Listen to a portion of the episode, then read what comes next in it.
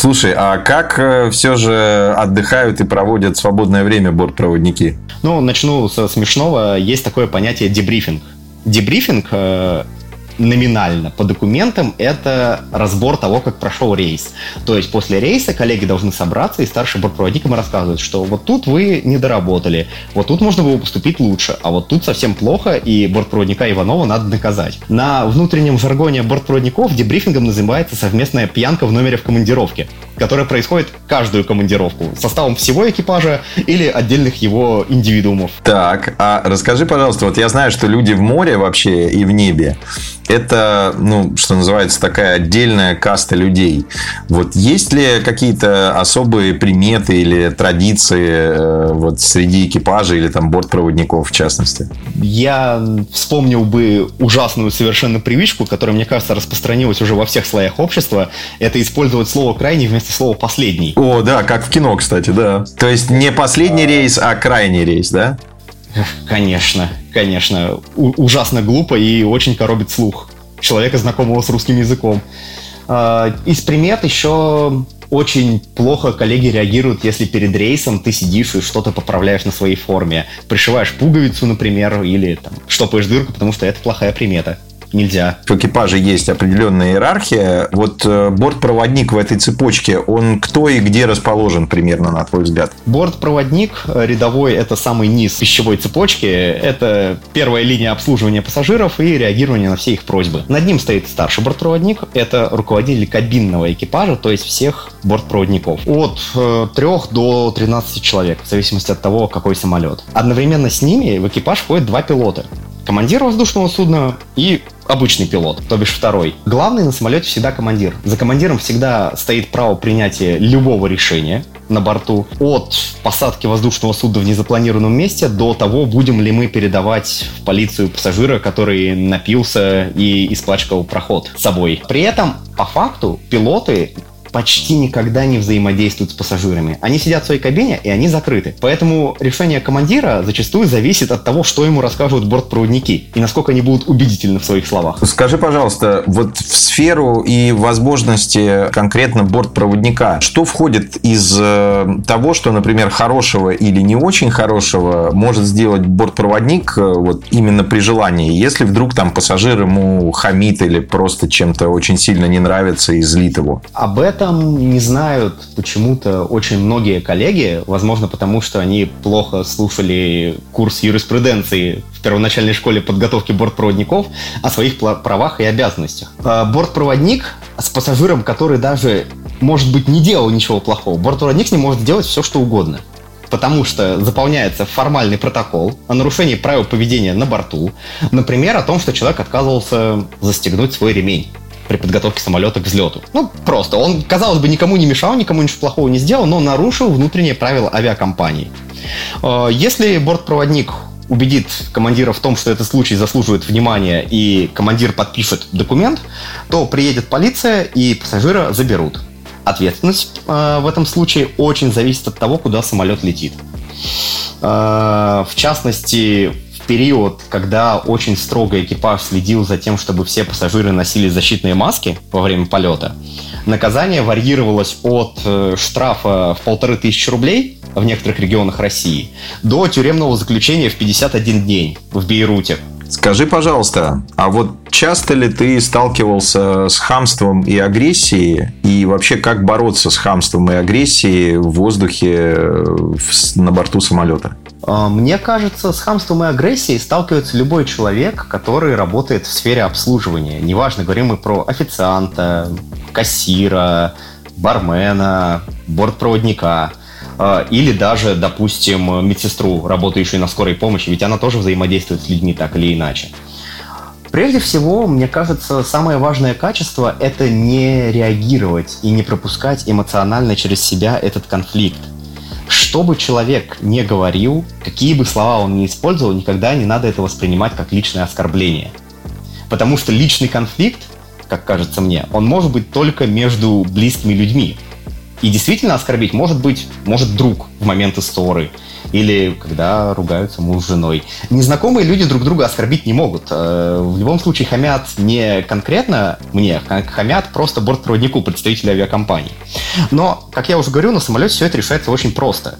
Э, если у бортпроводника нет желания терпеть происходящее, раз он говорит человеку о том, что себя не стоит так вести, два, он подходит вместе с коллегой и вручает пассажиру письменное предупреждение о том, что тот нарушает правила, Три, на выходе из самолета человека ждет полиция со всеми вытекающими последствиями. А какие, на твой взгляд, все-таки главные качества, такие soft skills, например, э, для бортпроводника? Хорошая память, эмоциональный интеллект, обычный интеллект, мне кажется, смелость определенная. Смелость и выносливость. Девушкам же зачастую сложно противостоять, скажем так, какой-то либо агрессии, либо хамству. То есть это дальше подключаются мужчины и старшие, или они как-то, в принципе, по-другому, другими инструментами решают эти вопросы? Насколько часто это происходит? Мне кажется, что говорить так – это немножечко сексизм, потому что я видел, как мужчин, которые пасовали просто перед кричащими женщинами, казалось бы, что такого? Просто скажи человеку успокоиться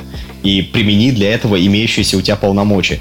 Но нет, коллеги-мужчины убегали и говорили, что я не знаю, что с ней делать, она на меня кричит, она обзывается, помоги.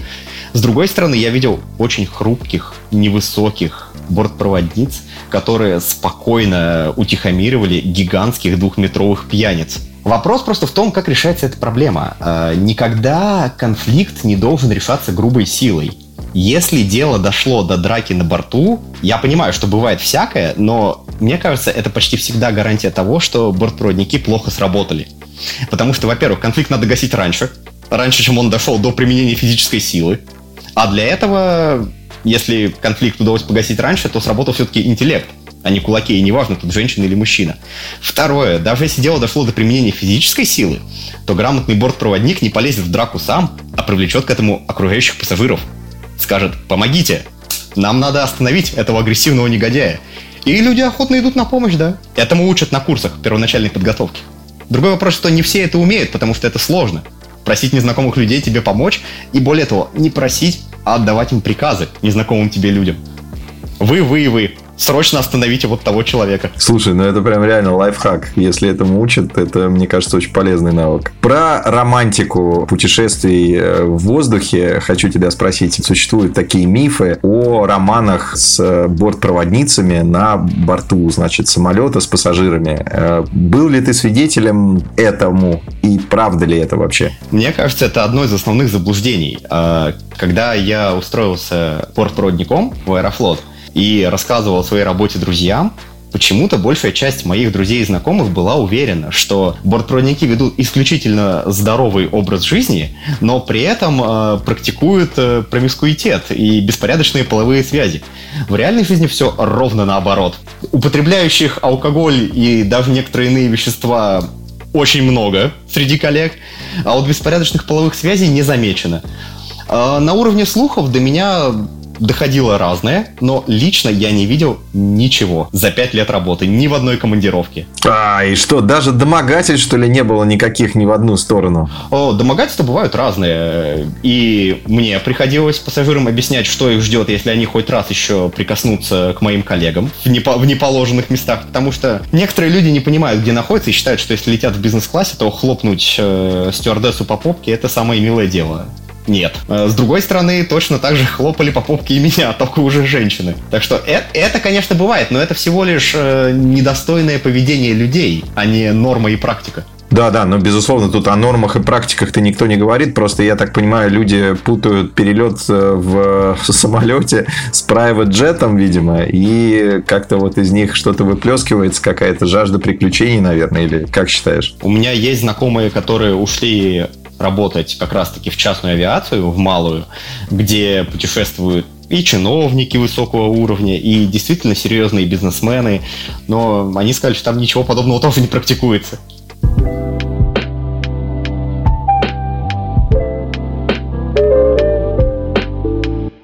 Давай тогда спрошу про самые забавные, либо самые сложные какие-то курьезные случаи вот за твою карьеру, за твои пять лет э, в Аэрофлоте. Что было? А, я расскажу, наверное, свою самую любимую историю. А, как-то мы возвращались из Лос-Анджелеса. Полет туда прошел спокойно. Назад, в общем-то, тоже ничего особенно интересного не было. Лететь из Лос-Анджелеса долго, около 12 часов. Я в том рейсе был старшим бортпроводником.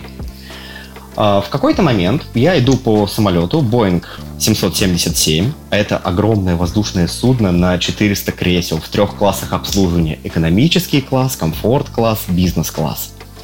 А, в середине полета я иду посмотреть, как идут дела. Внезапно один из пассажиров ловит меня за край пиджака, останавливает и протягивает мне маленький листок бумаги, на котором бористым, я бы сказал даже врачебным почерком написано следующее. Руководству ПАО «Аэрофлот» от Иванова Ивана Ивановича, назовем его так, э, я путешествовал по рейсу Лос-Анджелес-Москва такого-то числа, такого-то года, когда ко мне подошел неизвестный человек, которого я раньше никогда не видел, одетый во врачебную форму. И этим человеком был нанесен мне удар рукой в живот. Данный гражданин никак не объяснил мне мотив своих поступков, что я расцениваю как реальную угрозу моей безопасности и прошу принять оперативные меры – я разбираю это все в полутемном самолете, смотрю на человека, он смотрит на меня.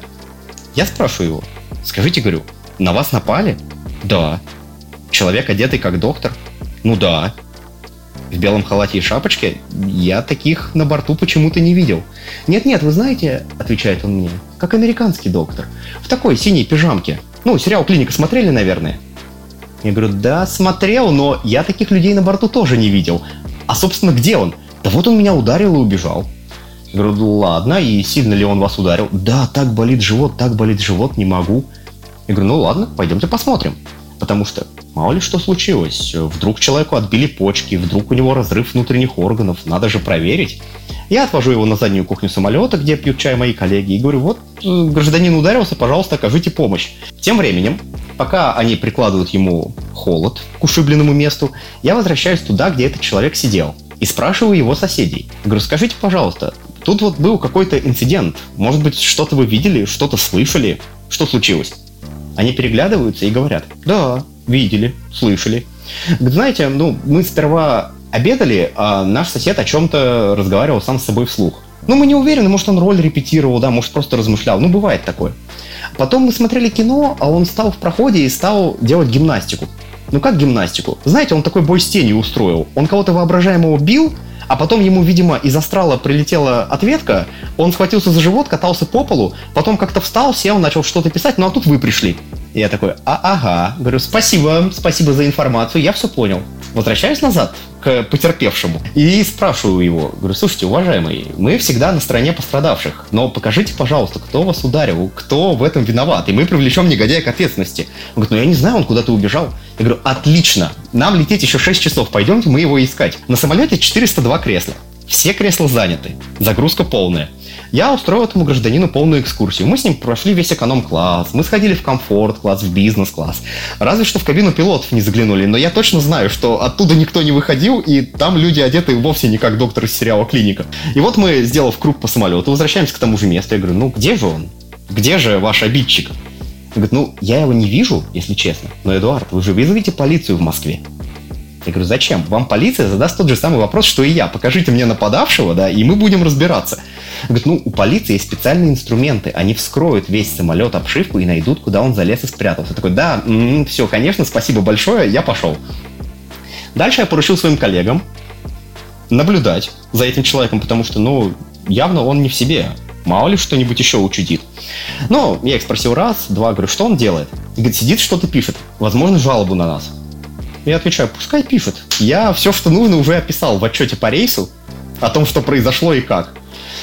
А, и думал, я дело на этом закрыто, но прилетаем мы в Москву, самолет заруливает на стоянку, я открываю дверь, как старший бортпроводник, а там всегда есть ряд служб, которые встречают каждый самолет. В данном случае это представитель аэрофлота, пограничник, поскольку мы прилетели из-за границы, это нормально, таможенник, и внезапно стоит э, отряд полиции с автоматами в бронежилетах в полном облачении. Чего обычно не бывает. Я говорю, здравствуйте, говорю, а чем могу помочь? Говорю, мы привезли опасного преступника, а я не знаю. Внезапно люди на мою шутку реагируют как-то чересчур серьезно. И мне представитель Аэрофлота, чуть-чуть запинаясь, говорит, э, на борту совершено убийство, вот, мы пришли описать труп. Я говорю, ребят, вы чего? Я 15 минут назад проверял, все были живые, сидели пристегнуты, все нормально, какое убийство? А они так немного помялись, говорят, ну, нам поступило, говорит, сообщение, говорит, что экипаж в сговоре и пытается спрятать тело от представителей полиции, так что всем занять свои места, вам тоже. Я такой, ладно. Вот, прочитал пассажирам информацию, все сели. А обычно же как бывает, как едва самолет коснулся полосы, все вскакивают, хватают чемоданы с полок и стараются выстроиться в очередь к выходу. Но когда на борт заходят люди с автоматами, все, естественно, быстро садятся назад по своим местам. В общем, случилось что? Поскольку бортпроводники не пошли навстречу данному гражданину, он в полете подключился к интернету и направил анонимное сообщение в приемную ФСБ России о том, что на борту рейса 106 Лос-Анджелес-Москва совершено убийство, а бортпроводники расчленяют труп и прячут его в измельчитель для мусора. Как мне потом рассказывал представитель ФСБ, у него самая скучная работа на свете. То есть он сидит целыми днями, ничего не происходит. Ну что может случиться в аэропорту? Ну иногда приходит какое-нибудь сообщение, что надо пойти встретить рейс с Узбекистана, возможно, там везут партию наркотиков, посмотреть. А тут убийство в небе, бортпроводники расчленяют тело, он сразу почувствовал, что вот сегодня он точно получит Героя России. Понял, поднял отряд по тревоге и поехал задерживать самолет. Это мощно. Слушай, ну а, а, а известно, что стало с этим э, Талером Дерденом российским? Я, к сожалению, не знаю, э, но, во-первых, нам очень повезло, что он сам признался, что едва увидев полицию, он стал кричать «спасите, помогите». Потому что если бы он стал молчать, я думаю, мы бы очень долго сидели на этом самолете и разбирались, что произошло. И искали бы несуществующий труп. что самое главное. Но, как мне пообещали полицейские, этот гражданин штрафом точно не отделается, что он либо уедет сидеть, либо уедет лечить голову принудительно. Эд, скажи, э, опасно ли вообще летать российскими авиалиниями, в частности, для тебя или в целом для пассажиров? Очень очень и очень опасно. По возможности старайтесь этого избегать. Если шутки в сторону. С одной стороны, авиация отрасль достаточно безопасная. Если посмотреть причины смертности, то в России шансов погибнуть под колесами автомобиля или за рулем автомобиля, или просто будучи пешеходом, стоящим на автобусной остановке, шансы куда выше, чем умереть в самолете. Это правда. Это до сих пор так. С другой стороны, Россия занимает первое место в мире по количеству жертв в авиапроисшествиях. Э, это очень печальная и грустная статистика, и она существует не на пустом месте. Потому что у нас происходит слишком много авиаинцидентов, и большая их часть происходит из-за человеческого фактора, по вине сотрудников авиакомпаний. На сегодняшний день все инциденты, по которым закончено расследование, там чаще всего была ошибка пилотов, так или иначе. Но пока что у нас не было еще ни одного авиационного происшествия, скажем, эвакуации с самолета, где жизни людей зависели бы от бортпроводников в какой-то степени. Поэтому очень сложно оценить масштаб проблемы, насколько она велика. Качество подготовки экипажа с моей стороны, как мне кажется, оно не очень высокое. И я могу об этом судить, потому что я дорос по карьерной лестнице до инструктора. Это как раз человек, который проверяет бортпроводников и собственно, имеет свою группу контрольную, за которой он следит за их успехами, стремится им помогать в развитии, ну и наказывать в том числе, если они делают что-то не так. Тогда вопрос, чего на самом деле-то следует бояться пассажирам? Э, безответственность и некомпетентности сотрудников, потому что всегда дело только в этом. Техника сама по себе перестала подводить уже очень давно потому что мировые производители, а в России до сих пор 85% самолетов это Airbus и Boeing, уже давно имеют дублирующие системы, тройные дублирующие системы. В плане технической части давным-давно уже все застраховано и перестраховано. В плане процедур прописанных, все близко к идеалу. То есть существуют процедуры на каждый случай. Что делать, если отказал двигатель? Что делать, если на борту пожар? Но все упирается в людей, как всегда, в то, насколько они этим процедурам следуют. Но я так понимаю, что вот 4 месяца обучения плюс наличие вот такой должности, как инструктор, э, все-таки ты же следишь за квалификацией своих коллег? Да, конечно. Тогда расскажи, пожалуйста, почему сегодня ты не в Аэрофлоте и не инструктор, а инженер в IT-компании? Потому что российская авиация закончилась э, в феврале этого года как таковая. летать стало некуда. Совершенно список направлений сократился. Э, потому что по России новых рейсов не появится. Ну, куда? Откроется рейс у Аэрофлота в Анадырь, куда он не летал с 99 -го года. Нет, интересно, конечно, да, но это только Анадырь, я туда могу и на выходных слетать, в общем-то. За границу куда? никаких новых направлений уже давно не появлялось. Обещали в 2020 году, что вот Аэрофлот снова начнет летать в Канаду, в Сингапур, но началась пандемия, и эти планы свернули. Теперь эти планы свернули окончательно. Все зарубежные командировки — это Турция на сегодняшний день, э, Мальдивы, Сейшелы вот вроде собираются открывать и Таиланд. Э, в общем, это очень грустно, по большому счету. Можно же пойти не в российскую авиакомпанию? Можно. Самые грамотные и компетентные из моих коллег сейчас массово ушли в восточные авиакомпании. Это Emirates, Qatar и прочее, прочее, прочее. Но это означает следующее. С одной стороны, придется заново проходить обучение, где-то два месяца, оно у них длится, оно тоже очень серьезное, и начинать свой карьерный путь заново, с нуля. То есть потихонечку с задней кухни экономического салона продвигаться вперед. Проблема в том, что мне уже немало лет, мне 32, а эта профессия очень сильно завязана на возраст. Потому что не так сложно не спать ночами, менять свои часовые пояса каждый день, когда тебе 20, ну 25. В 32 уже тяжело. Ну скажи, тебя тянет назад? Конечно каждый день. Я сейчас живу в Белграде, над Белградом, как когда-то над Москвой, проходят десятки, сотни воздушных трасс. Я все время вижу пролетающие самолеты и каждый раз открываю приложение Flight Radar, чтобы посмотреть, кто это летит, куда. И думаю, вот там классно сейчас. Красиво.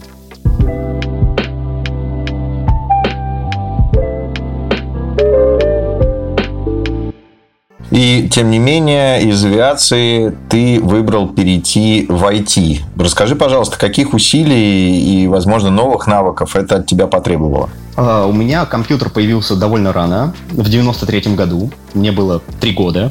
Uh, небольшой спойлер для молодых слушателей. В те времена, чтобы пользоваться компьютером, даже играть в компьютерные игры, надо было хоть чуть-чуть разбираться, как это все устроено. Потому что даже чтобы запустить какую-то программу, требовались некоторые знания. Поэтому около айтишные навыки у меня были всегда можно сказать, всю мою жизнь. Последний пандемийный год, когда мне было скучно, я купил компьютерные курсы послушать, э, посмотреть, может быть, узнать что-то интересное. Потому что в пандемийный год мне казалось, что все совсем плохо, что хуже быть уже не может, что авиация закончилась и больше ее никогда не будет. Э, как выяснилось, два года спустя я ошибался. Хуже быть может еще как. Намного хуже чем было в 2020 году. А, но да, я потихоньку начал получать новые знания, освежать э, эту область. Когда я решил, что пора из Аэрофлота куда-то уходить, я начал искать работу. А, знакомый мой хороший рассказал, что у них в компании есть вакансия для начинающего IT-специалиста, и я прошел тестовое собеседование и устроился. При этом прохождение тестового задания не потребовало от меня никаких из моих предыдущих знаний и навыков. Чем ты занимаешься? То есть, какой у тебя сейчас, э, какие у тебя сейчас задачи, э, ну, плюс-минус ежедневные на работе? А, я занимаюсь сборкой и обслуживанием пакетов программ. У нашей компании есть большой набор разных программ, несколько сотен, которые они предоставляют в пользование клиентам. Что делаю я? Периодически необходимо версии программ обновлять. То есть э, в данном случае менять некоторые файлы, загружать новые в базу, проверять, что все с обновлением стабильно работает, что ничего не сломалось. Иногда просят добавить какую-то новую функцию, которой раньше не было. Я ее дописываю, добавляю, смотрю, как она работает на разных операционных системах. В общем и целом это все. Слушай, ну то есть получается ты все-таки кодишь? Нет. А как ты добавляешь новые функции? Я читаю инструкции и описания. Чему я хорошо научился в Аэрофлоте, это читать и разбирать инструкции. Вот этим я занимаюсь и сейчас. Я читаю инструкции о том, как программа должна собираться, какие существуют опции при сборке. Выставляю нужные, пробую сочетания разных опций и смотрю, получилось или нет. Ты чувствуешь, что это твое, тебе нравится, или ты э, воспринимаешь это как некий такой временную меру? С одной стороны, мне очень нравится моя жизнь сейчас. Мне кажется, я последний раз был так счастлив пять лет назад, когда только устроился работать в Аэрофлот. Потому что каждый день у меня есть интересный интеллектуальный труд, чего в авиации было мало, если честно. Интеллектуальных вызовов в Аэрофлоте практически не встречалось. А тут они, да, постоянно. Периодически мне приходится делать что-то, чего еще если верить Гуглу, никто не делал до меня. Очень здорово, очень интересно. Я могу выбрать любое место жительства. Сейчас я живу в Белграде. До этого полгода жил в Армении. В следующем году после Рождества планирую поехать в Южную Америку. Скорее всего, это будет Уругвай. А, у меня теперь есть выходные свободные, которые я могу проводить как хочу. На этих выходных планирую поехать в другой город Сербии, на сербскую ярмарку. А, кроме того, даже без отпуска, даже без отпуска я был вынужден поехать к друзьям в Грузию из Армении, и неделю я работал оттуда, пока жил в отеле. Но это ли не чудо, это ли не счастье? Ну, ты имеешь в виду в плане э, дистанционной работы, да, то, что тебе не нужно ходить в офис, и то, что тебе ты не привязан географически ни к какому месту. А сама работа, ты планируешь развиваться в IT или больше куда-то все-таки в социализацию, в офлайн? Да, конечно, я планирую развиваться. Мне бы хотелось, раз уж я оказался в этой сфере, в ней чего-нибудь достичь. Пройти хотя бы одну-две ступеньки по карьерной лестнице и посмотреть, как оно будет. Вопрос, надолго ли это, я не знаю. Я меняю свои профессии постоянно, и вот ни на одном месте не задерживался дольше пяти лет. Может быть, через пять лет я буду разводить овец и делать сыр где-нибудь в Патагонии. Почему бы и нет? Скажи, пожалуйста, ты упомянул, что ты э, сейчас в Белграде и некоторое время жил в Армении, э, и еще даже планы потом у тебя из Сербии перебираться. Почему ты все-таки не в Москве, если ты там родился, вырос и учился? А, работу я нашел в начале марта. На тот момент, когда я говорил с HR компании, где я работаю сейчас, у них было прямое условие уезжать. А неважно куда, можно было уехать в любую точку мира, просто, скажем, в паре десятков стран они оказывают юридическую поддержку. Ну, то есть, как легализоваться, получить ВНЖ и так далее. А, в остальных странах как-нибудь, пожалуйста, сам. Но обязательное условие уехать из России, Беларуси, Украины. Всех сотрудников, которые у них были в этих странах на этот момент, они оказали очень серьезную помощь по переезду как, собственно, и мне. Хотя я был только что вновь принятым сотрудником, я также получил большую поддержку по переезду в другую страну. А можно вкратце спросить тебя, какую именно поддержку и помощь ты получил от компании, вот будучи новым сотрудником уже на этом этапе? Юристы, бухгалтеры всегда на связи. По таким странам, как Армения, Сербия, Черногория, Турция, Грузия, есть уже прописанные прямо инструкции, что как делать от первого дня приезда до того момента, когда ты можешь расслабиться и просто работать, получив все необходимые документы. А, если что-то необходимо от компании прислать, все присылается как онлайн, так и физически через FedEx очень быстро. Э, финансовая поддержка есть, э, безусловно, и очень серьезная для того, чтобы... Ну, понятно, что человек, когда переезжает, у него первое время может не хватать зарплаты, даже из-за того, что надо депозит за квартиру внести, из-за того, что надо заплатить за оформление документов и так далее. Компания все это полностью покрывала. Это с одной стороны. С другой стороны, имея возможность работать откуда угодно, зачем сидеть у себя дома в Подмосковье?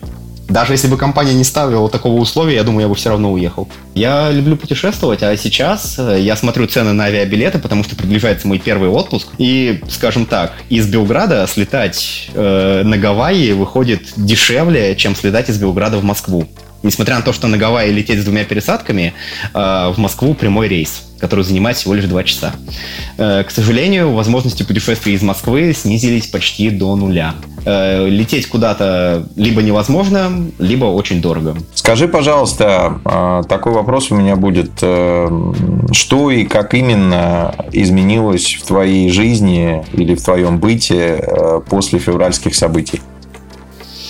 Ну, можно сказать, что одновременно с этим я сменил работу, потому что в Аэрофлоте после начала февральских событий я отработал один месяц и уволился. Собственно, сразу. 25, э, 25 марта. Вот, дорабатывать последний месяц было очень тревожно и грустно из-за всех подступающих новостей и непредсказуемости каждого рейса.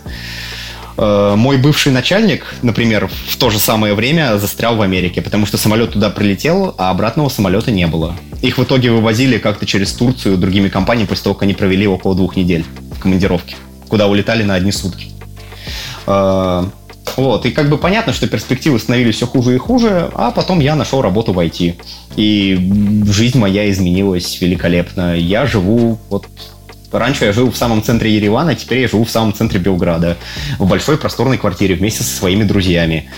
Э, в Москве у меня сейчас практически никого не осталось. Все, кого я знаю, с кем я общался, все мои друзья сейчас уехали в том или ином направлении. В Сербии сейчас живет пятеро из моих близких друзей. Как-то так.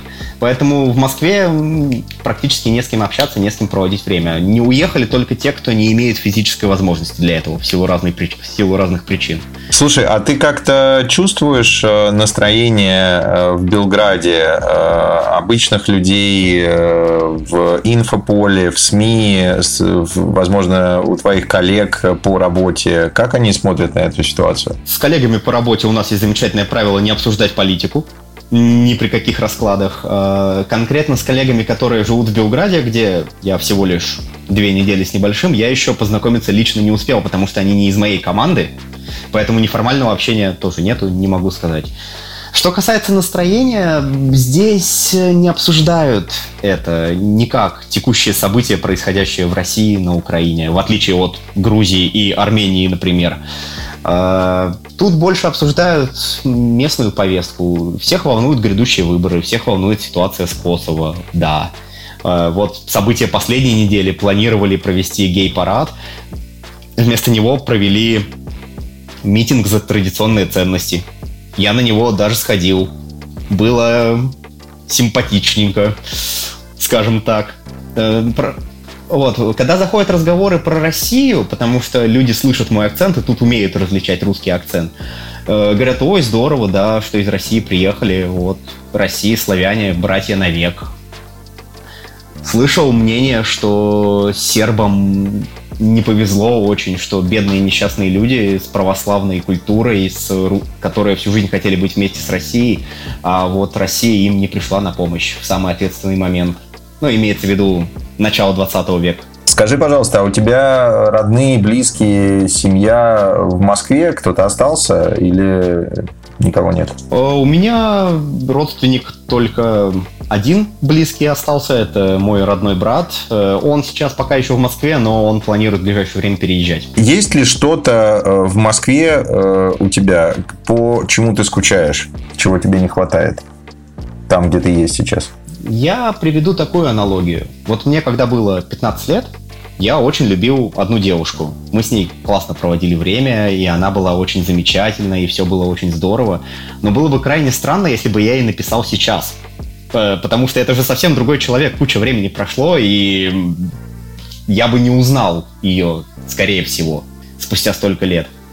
А, точно так же и с Москвой. Мне Москва очень нравилась. Я там потрясающе проводил время, и чего там со мной только не случилось за это время.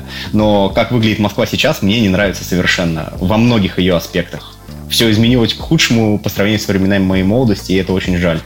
Начиная от бытовых вещей, что мне нравятся, например, итальянские сыры, испанский хамон, и это все стоило когда-то совершенно недорого. Я себе покупал это на зарплату просто супервайзера в колл-центре. Сейчас э, в Москве этого не достать. Ну, просто ни за какие деньги, потому что санкции не вводят. Э, юридические аспекты. Во времена моей молодости я увлекался руфингом, лазал по крышам. Вот я задумался, мне кажется, предыдущее свое интервью, которое я вообще когда-то давал в жизни, я давал телеканалу Deutsche Welle, это такой немецкий первый канал, когда мы водили группу немецких журналистов нелегально на крышу еще строящейся башни эволюции.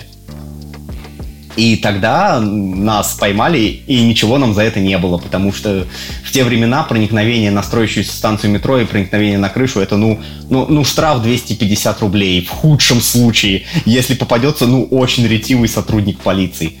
Сейчас все уже не так. Сейчас можно сесть и сесть в тюрьму надолго. К сожалению. Мне это тоже не очень нравится. Есть мнение, что э, русской душе э, присуща очень сильно ностальгия по э, родине. И ты в целом э, ностальгируешь и э, как ты вообще определяешь для себя понятие дома сегодня? Дом для тебя сегодня он где? Я ужасный пассеист, я по прошлому тоскую, скучаю всегда э, о том, что раньше всегда было лучше, как я уже говорил. Раньше было лучше в Москве, раньше было лучше, когда я работал в банке, в аэрофлоте, когда в армии служил. Э, безусловно. Но сейчас несмотря на всю эту ностальгию, я не хочу куда-то возвращаться, потому что дом это не стены, это не качество уборки снега на улицах, как могут подумать некоторые. Дом это прежде всего люди, которые тебя окружают, люди, с которыми тебе по пути, твои единомышленники, друзья. И может быть так случится, что даже если ты никуда не переезжаешь, все эти единомышленники исчезнут. Ну, просто потому что люди меняются и взгляды разошлись. С другой стороны, самый обычный русский человек может приехать, например, в Чили и найти себя там как на родине, потому что он живет в том же ритме жизни, что и все они. А, слушай, а если не секрет, почему ты решил перебраться из Армении спустя полгода? Да, достаточно как-то. Хорошая страна, все здорово, время двигаться дальше. Э, одновременно с этим двое моих друзей сообщили, что они нашли работу за рубежом и уезжают жить в Белград. Я подумал, о, классно, вот увидимся, проведем вместе осень и зиму, покатаемся по Сербии. Большая интересная страна. Я понимаю, что прошло только две недели. Есть у тебя э, уже то, что тебя в Сербии либо приятно, либо неприятно удивило? Или порадовало, и, или расстроило? А, ну, что меня удивило приятно, мы пошли вместе с хозяйкой квартиры, которую я снимаю, в местный полицейский участок, а, чтобы оформить мою прописку легально здесь. Мы пришли, 30 окошек, э, из которых 30 работают, в помещении где-то 10 посетителей. Мы сразу сдали документы, и после этого хозяйка начинала жаловаться, как долго сейчас все будет, какие ужасные в Сербии очереди и как она за это извиняется. Документы оформили за 5 минут. После чего она извинилась еще раз, сказала, у нас все так долго, такая страшная бюрократия. Я покивал головой, и поскольку я заложил на все это мероприятие полтора часа, я не знал, сколько заранее это времени займет реально, мы пошли с ней просто пить кофе в местное кафе. Это что мне очень понравилось. Э, понравились цены в магазинах. Э, сказать, что тут дешево, не сказать ничего. Примерно можно представить, что в Москве и цены, и ассортимент продуктов откатились лет 15 назад. То есть есть все и все недорого. Как на, на улицах э, чисто, красиво, как вообще с погодой? Приятный старый европейский город. Огромное количество хорошо сохранившихся зданий, особняков. Это несмотря на то, что две войны прошло здесь. Ну, то есть Белград и во время Второй мировой бомбили, и в конце 90-х тоже по нему прошлись от души. Но все прекрасно выглядит, все очень здорово. Я не понимаю людей, которые едут в Петербург, когда, когда можно ехать в Белград. Ну, ладно, сейчас понимаю, сейчас цены на билеты выросли сильно, но еще год-два назад в Петербург ехать не надо, надо в Белград, сто процентов. Чисто, да, граффити, наверное, побольше, чем в Москве, существенно. Граффити разных э, есть, как вполне симпатичные, так и какие-то политические лозунги просто. Вот. Но это не сильно беспокоит, это не портит облик города. Город очень зеленый, приятный, красивый. А, из такого необычного, наверное, в Москве я привык, что можно прийти в Ашан или в Перекресток и купить сразу все. Тут у меня этого еще ни разу не получилось. Всегда приходится обойти 2-3 магазинчика, даже если они большие, чтобы купить все нужное для дома. Не кусается ЖКХ, там вот этот пресловутый газ. Сколько вообще ты планируешь платить и во сколько ты оцениваешь комфортную жизнь в Белграде для себя на сегодня? Это вопрос, конечно, очень интересный, э, потому что последние полгода, как я нашел новую работу на ценники, я смотрю скорее из любопытства, потому что, с одной стороны, зарплаты в IT неплохие, с другой стороны, в Армении, а в Сербии уж тем более, все очень и очень дешево в сравнении с Москвой. Э, непривычно дешево. Что касается хорошей качественной жизни, за коммуналку здесь хозяйка обещала, что около 100 евро будет выходить зимой. С учетом того, что в доме, где я живу, есть центральное отопление. Не могу пока сказать, потому что, ну, я тут не прожил еще и месяца, даже одних счетов не оплачивал, но то, что мне показывали, платежки за прошлый год, ну, похоже на правду, что где-то так и есть. Что касается комфортной жизни, вопрос, что человек хочет. Если он желает снимать квартиру в центре города, односпальную, двуспальную, ну, это 600-800 евро где-то. Э, если он желает просто снимать квартиру на ужасном по московским меркам расстоянии, в целых 25 минутах езды от центра на автобусе, очень далеко, то это будет стоить где-то, ну, 100 евро в месяц. 100 евро, это, я напоминаю, 6 тысяч рублей. Слушай, классно, конечно, классно. То есть ты все-таки решил такую сделать, устроить для себя мобильную миграцию по миру, чтобы посмотреть мир, пожить э, в разных местах и побольше узнать? Или все же ты планируешь возвращаться когда-либо назад? Да, может, и вернусь. Почему бы и нет? Просто на сегодняшний день мотивации какой-то нету крупной к этому. Ну, зачем? Ну, может, повидать двух-трех оставшихся друзей, которые не могут уехать, к сожалению. Может быть, это одно но я еще не созрел, я еще не настолько по ним соскучился, чтобы приезжать спустя полгода. А так в Россию возвращаться незачем. Если все пойдет хорошо, то есть у меня будет карьерный рост, или даже пусть та же самая работа, что есть сейчас, я могу еще очень долго кататься по миру такими темпами.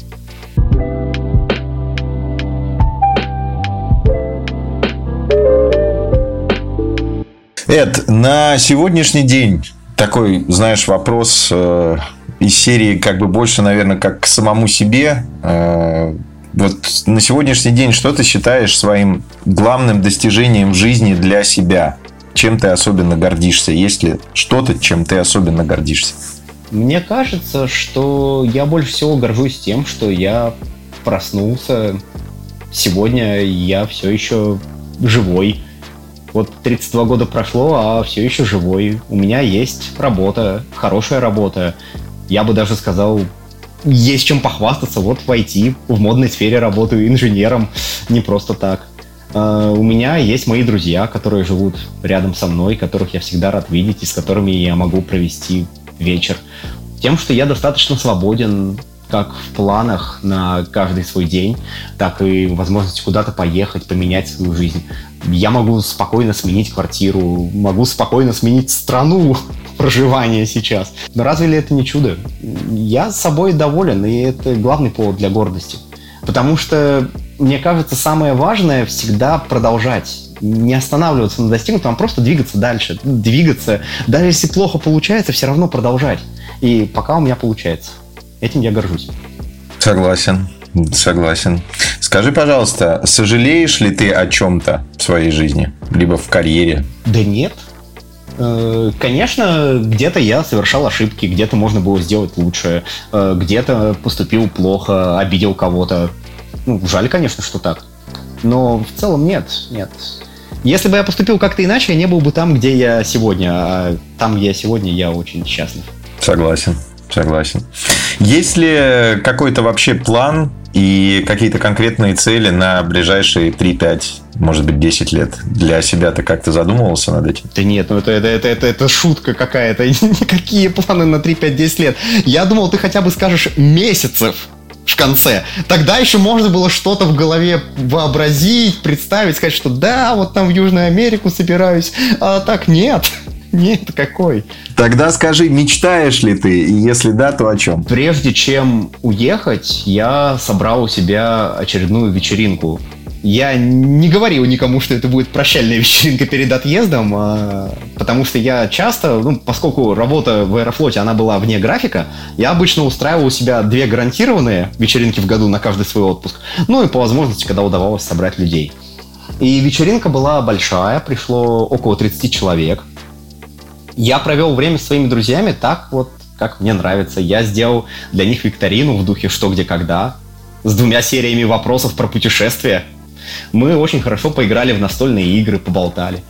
Вот, наверное, я мечтаю, чтобы еще одну вечеринку сделать, вот точно собрать вот опять же всех друзей. Я понимаю, что вряд ли мне удастся собрать те же самые 30 человек, потому что из них сейчас кто-то живет в Амстердаме, э, кто-то в Сербии, там кто-то в Грузии. Ну, что поделать? Хотя бы попытаться. Хочу спросить, сегодня э, вот с высоты уже своих лет, э, знаний, э, жизненного опыта, карьерного опыта, сегодня там, где ты есть, что бы ты пожелал самому себе в возрасте 20 лет? Не грустить. Не грустить и сказать, что все точно будет хорошо. Я бы и сейчас, э, вот, может быть, очень хотел бы узнать, что я доживу до 50, 60, 70, хотя бы до 40, и что все будет нормально. Можно даже без конкретики, но чтобы просто мне будущее сказал, все, нормально все будет. Я такой, ну хорошо. Это чуть тревожность бы сняло. Я в 20 лет очень беспокоился, думал, что вот если какая-то ошибка, неудача, это все, это, это конец.